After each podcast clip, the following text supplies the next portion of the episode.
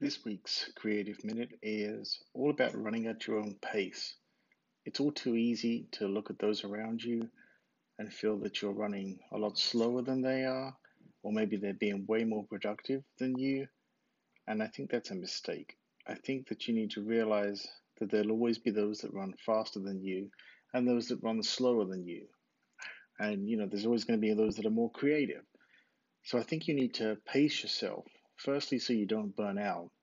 Secondly, because I think that if you, you know, pace yourself accordingly, you'll feel way more comfortable to create when you remove that pressure to get it done quickly and get it out the door. So I think that you know comparing yourself to other people is is a huge mistake and you need to look at your creative process and say, "Hey, this is what works for me. I'm comfortable with this pace."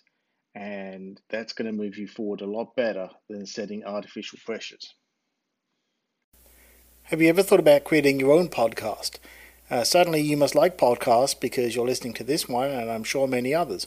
Well, if you've ever thought to yourself, I bet I could do that better, or I have a subject that I'd like to make a podcast for, then you can go ahead and do that very easily using Anchor.fm. In fact, Anchor.fm is the site that I use to host this very podcast.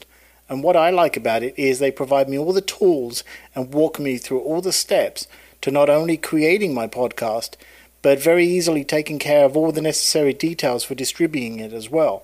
So if you want to go ahead and easily create your own podcast, start today on anchor.fm. That's anchor.fm.